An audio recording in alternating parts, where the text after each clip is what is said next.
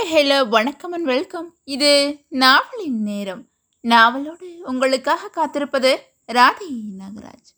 கவிஞர் கண்ணதாசன் அவர்களது கைவண்ணத்தில் உருவான சேரமான் காதலி இதோ.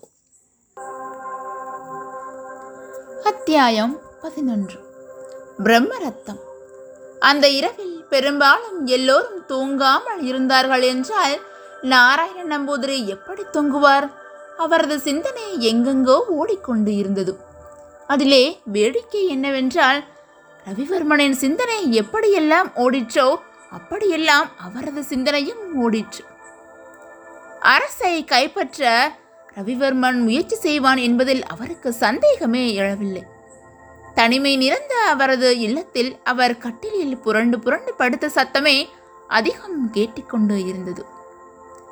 மிகுந்த முன்னெச்சரிக்கையோடுதான் அவர் சில பொறுப்புகளை அரசரிடம் பெற்றுக்கொண்டு இருந்தார்.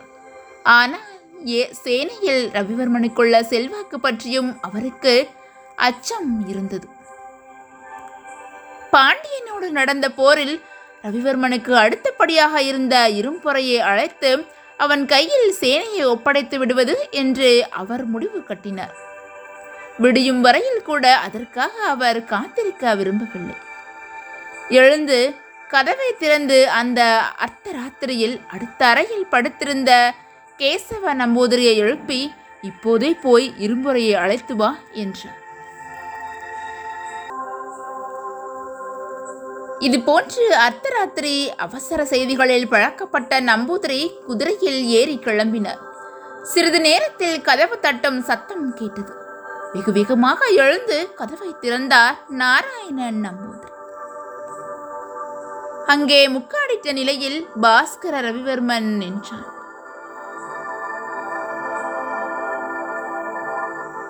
ஸ்ரீல ஸ்ரீ தம்பிரான் சுவாமிகளுக்கு வணக்கம் என்று சொன்னபடி உள்ளே நுழைந்தான் ரவிவர்மன். கைகளை பின்னால் கட்டி முகத்தை திருப்பிக் கொண்ட நாராயண நம்பூதிரி நள்ளிரவில் தளபதியார் நகர் சோதனையை செய்ய வந்தாரா? என்று கேட்டார் நகரில் சோதனை செய்ய என்ன இருக்கிறது? நகரமே சுவாமிகள் கையில் தானே இருக்கிறது? நாடு நாட்டு மக்களின் கையிலே தான் இருக்கிறது. அதன் பாதுகாப்பு என்னிடம் இருக்கிறது. யாரோ சிலருக்கு அதன் மீது ஒரு கண் இருக்கிறது. அந்த யாரோ சிலர் மீது தம்பிரான் சுவாமிகளுக்கு கோபம் போல இருக்கிறது. குத்துவதற்கு முன்னால் கத்தியின் மீது கோபப்படுவதற்கு என்ன இருக்கிறது? ஆனால் கவனம்தான் கத்தியின் மீது இருக்கிறது. சிறுவன் மார்த்தாண்டவர்மனுக்கு தெரியாதது தம்பிரான் சுவாமிகளுக்கு தெரிந்திருக்கிறது. கன்றை பாதுகாக்க வேண்டிய பொறுப்பு பசுவின் கையில் இருக்கிறது.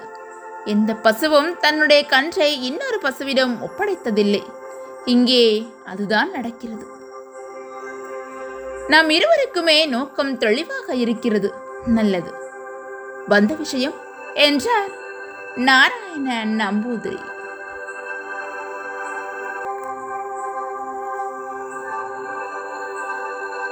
ஒன்றுமில்லை தூக்கம் வரவில்லை என்று எழுத்தான் ரவிவர்மன். தாலாட்டு பாட நான் தாய் அல்லவே? தழவை தூங்க வைக்க நான் மனைவி அல்லவே? என்றார் நாராயண நம்பூதிரி. எனக்கு தாயும் நீங்களே தந்தையும் நீங்களே என்றான் ரவிவர்மன். பந்தம் புதியதாக பிறக்கிறது. இந்த சொந்தம் எதற்காக ஆரம்பிக்கிறது என்று கேட்டார் நாராயண நம்பூதிரி. சந்தேகத்தை விட்டுவிட்டால் சொந்தம் புதியதாக தோன்றாது. அந்த நாள் முதல் இந்த நாள் வரை சேரமண்டலத்தின் ராஜ பரம்பரைக்கே கரங்களாகவும் மூளையாகவும் திகழ்வது நம்பூதிரிகள் சபை. மன்னவர் ஆணையை எல்லாம் மகேஸ்வரனின் ஆணையாக்கி முத்திரையிட்டது நம்பூதிரிகள் சபை. முதலாம் சேரமான் பெருமாள் காலத்திலிருந்தே சிவானந்த நம்பூதிரியும் கேசவ நம்பூதிரியும் இப்போது நாராயண நம்பூதிரியும் இந்நாட்டை பொன்னாட்டு ஆக்குவதில் பொன்னாடு ஆக்குவதில் பெருமை பெற்றிருக்கிறார்கள். விழுங்கத்து கடற்கரையில் விளையாடிய நாவாய்கள் காற்றடிக்கும் திசையிலே தான் செல்லும். அந்த காற்று எந்த திசையிலேயே அடிக்க வேண்டும் என்பதை கூட நம்பூதிரிகள் தான் நிர்ணயிக்க வேண்டும். தம்பிரான் சுவாமிக்கு என் மீது ஏற்பட்டுள்ள சந்தேகங்கள் நிவர்த்தியாகிவிட்டால் நான் சில விஷயங்களை சொல்ல முடியும். மன்னர் முடித்திருந்த பிறகு கொங்கு நாடும் பாண்டிய மண்டலமும் நம்மை விட வலிமை பெற்றிருப்பது போல எனக்கு தோன்றுகிறது. அவை நம்மை விளங்கி விடாமல் இருக்க நான் சுவாமிகளோடு எந்த அளவில் ஒத்துழைக்க முடியும் என்று கேட்கவே வந்தேன் என்றான் ரவிவர்மன்.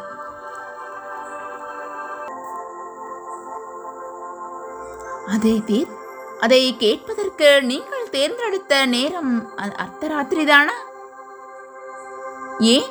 என்று வினவினார் நாராயண நம்பூதிரி. பகலிலே சுவாமிகளை சுற்றிலும் கிராம சபை தலைவர்கள் அதிகமாக இருக்கிறார்கள். இரவு நேரமே சுவாமிகள் சிந்திக்கும் நேரம். ஏன்? இறைவனை கூட சிந்திக்கும் நேரம் அதுதானாம் என்றார் ரவிவர்மன். எந்த நேரமும் நான் சிந்திக்கிறேன். என்னுடைய அரசாங்கம் இரவிலும் பகலிலும் நடந்து கொண்டிருக்கிறது என்றார் நாராயண நம்பூதிரி ஒரு வம்சத்தை அழைத்து மறு வம்சத்தை உருவாக்கிய சாணக்கியன் கூட இரண்டு நேரங்களிலும் சிந்தித்துக் கொண்டிருந்தான். அவன் உருவாக்கிய புதிய வம்சம் கடைசி வரையில் அவனை கைவிடவில்லை. காலின் மீது தடுக்கிய பிள்ளை கூட வஞ்சம் தீர்த்து கொண்ட சாணக்கியனை விட தம்பிரான் சுவாமிகள் ஒருபடி உயர்ந்தவர் என்பதை நான் அறிவேன். அரசர்கள் கூட அறியாத அரசு தர்மத்தை சாணக்கியன் போதித்தான். அரசு தர்மத்துக்கான கர்மங்களை இங்கே வகுத்து கொடுப்பதே தம்பிரான் சுவாமிகள்தான். அந்த நம்பிக்கை இல்லாமலா? மன்னவர் மார்த்தாண்டவர்மனுக்கு பட்டம் கட்டி உங்கள் பாதுகாப்பில் விட்டுவிட்டு போனார்? வாளோடு அவதரித்த பரசுராமனின் பரம்பரை நீங்கள். உங்களை பற்றி நான் அதிகம் பேசுவது முகஸ்துதியாக முடியும். பத்மநாப சுவாமியின் மீது ஆணையாக உங்களுக்கு வலிவூட்டும் ஒத்துழைக்குமே நான் விரும்புகிறேன் என்றார் ரவிவர்மன். நாராயண நம்பூதிரி ரவிவர்மனின் சாகசங்களை நன்றாக அறிந்தவர். இவன் நடிக்கிறான் என்று எதிரிகளுக்கு தெரியும். நடிப்பது சிலரது பழக்கம். ஒரே நடிப்பை தொடர்ந்து நடித்தால் அதை உண்மையாக்கி விடலாம் என்று நம்புவது அவர்கள் வழக்கம். ரவிவர்மன் தாழ்ந்த நிலையில் பேச பேச நாராயண நம்பூதிரி பதில் சொல்ல முடியாத நிலையில் இருந்தார். எதிர்த்து பேசினால் சுட சுட பதில் கொடுத்து விட முடியும். புகழ்ந்து பேச ஆரம்பிப்பவனை அப்புறப்படுத்துவது கடினமான காரியம். நாராயண நம்பூதிரி விவாதத்துக்கு முற்றுப்புள்ளி வைக்க விரும்பினர். உங்கள் சேவை தேவைப்படும் போது அதை சேரமண்டலம் ஏற்க தயங்காது. வல்லமை உடையவனை அப்புறப்படுத்திவிட்டு நாட்டின் வலிமையை நான் சோதிக்க மாட்டேன். மன்னவர் இன்னும் திருவரங்கம் போய் சேர்ந்திருக்க மாட்டார். கொங்கு நாட்டிலும் கூடல் நாட்டிலும் அதற்குள் மறுசிந்தனை தோன்றியிருக்க நியாயமில்லை. அப்படி ஏதாவது தோன்றினால் கூட உங்களை நான் அழைப்பேன் என்றான் நாராயணன் நம்பூதிரி இப்போது அவனை நம்பிக்கையோடு வெளியேற செய்துவிட்டால் போதும் என்று அவர் கருதினார். அவன் போவதற்குள் இரும்புறையை அழைத்து வர சென்ற கேசவ நம்பூதிரி திரும்பிவிட்டால் நிலைமை இக்கட்டாக முடியுமே என்று கருதினார். துரதிருஷ்டவசமாக அந்த நேரத்தில் கேசவ நம்பூதிரி இரும்புறையோடு வந்து சேர்ந்தார். இருமுறையை ஜாடையாக பார்த்த ரவிவர்மன் தம்பிரான் சுவாமிகளின் அரசாங்கம் இரவிலும் நடப்பது உண்மைதான் என்றான். நாராயண நம்பூதிரி சிறு குழப்பத்துக்குள்ளாகி சமாளித்தார். சமாளித்தது மட்டுமல்ல பதவி பிரமாணத்தையே செய்து வைத்தவர் போல பேசினார். இவர்தான் நமது புதிய தளபதி இரும்பொறை. உங்களோடு பாண்டி நாட்டு போரில் தோளோடு தோள் நின்றவர். மன்னவர் விருப்பத்துக்கு இணங்க இவர் தலைமை தளபதியாக நியமிக்கப்பட்டிருக்கிறார் என்றார். எப்போது நியமிக்கப்பட்டோம் என்பதே தெரியாத இளம்புரை இருவரையும் மாறி மாறி பார்த்தான். ரவிவர்மன் அவன் தோளிலே தட்டி சபாஷ் இரும்புரை அந்த பதவிக்கு நீ தகுதியுள்ளவனே. தம்பிரான் சுவாமிகள் விஷயம் தெரியாமல் எதையும் செய்ய மாட்டார். பாண்டிய நாட்டு போரில் நீ காட்டிய சாமர்த்தியம் கொஞ்ச நெஞ்சமல்ல. மீண்டும் ஒரு போரை நீ சந்திக்க நேர்ந்தால் நான் பெற்ற வெற்றியே நீ பெறுவாய். பாண்டியர்களையும் கொங்கு நாட்டையும் மீண்டு. மீண்டும் போர்க்களத்தில் சந்திக்கும் வரை ஆண்டவன் அருளால் உன் பதவி நீடிக்க வேண்டும் என்றான். நாராயண நம்பூதிரி ஓர் அசட்டு சிரிப்பு சிரித்தார். இரும்புறைக்கு அது கனவா நனவா என்று புரியவில்லை. ரவிவர்மன் வேறு பக்கம் திரும்பும்போது நம்பூதிரி இரும்புறையிடம் ஓரக்கண்ணால் ஜாடை செய்தார். கேசவ நம்பூதிரி நின்றபடி தூங்க ஆரம்பித்தார். பொழுது விடிய போகிறது என்றார் நாராயண நம்பூதிரி நல்லது சுவாமி நான் விடைபெற்றுக் கொள்கிறேன். இரும்புறை நாம் போகலாமா? என்றான் ரவிவர்மன். நம்பூதிரிக்கு திக் என்றது. ரவிவர்மனின் கீழ் வேலை பார்த்தவன் அல்லவா இரும்புறை? நல்லது தளபதியாரே போகலாம் என்றான். இனி நீதான் தளபதி என்று சொல்ல வாயெடுத்தார் நாராயண நம்பூதிரி அதற்குள் இரும்புறையின் தோள் மீது கை போட்டபடி வெளியேறிவிட்டான் ரவிவர்மன். நாராயண நம்பூதிரிக்கு தலை சுற்றியது. தூங்கிக் கொண்டிருந்த கேசவ நம்பூதிரியின் தலையில் அடித்தார். கேசவ நம்பூதிரி வணக்கம் செலுத்திவிட்டு அடுத்த அறைக்கு சென்றார் வேதனையுற்ற நாராயண நம்பூதிரி இந்த நேரத்தில் யாரை எழுப்பி என்ன செய்வது என்று புரியாமல் முன்னும் பின்னும் நடந்தார்.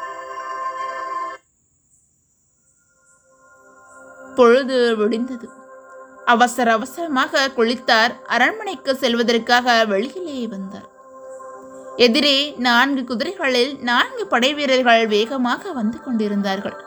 பின்னாலே ஒரு குதிரை வந்து கொண்டிருந்தது. அந்த குதிரை மீது கத்தி குத்து காயங்களோடு இரும்புறையின் சடலம் சாய்த்து வைக்கப்பட்டு இருந்தது. என்னாச்சு? இரும்புறையை யாரு இந்த நிலைமைக்கு ஆக்கியிருப்பாங்க? தொடர்ந்து கேளுங்க. இது நாவலின் நேரம். கண்ணதாசன் அவர்களது சேரமான் காதலி. தொடர்ந்து தவறாமல் கேட்டு மகிழுங்கள். நன்றி வணக்கம்.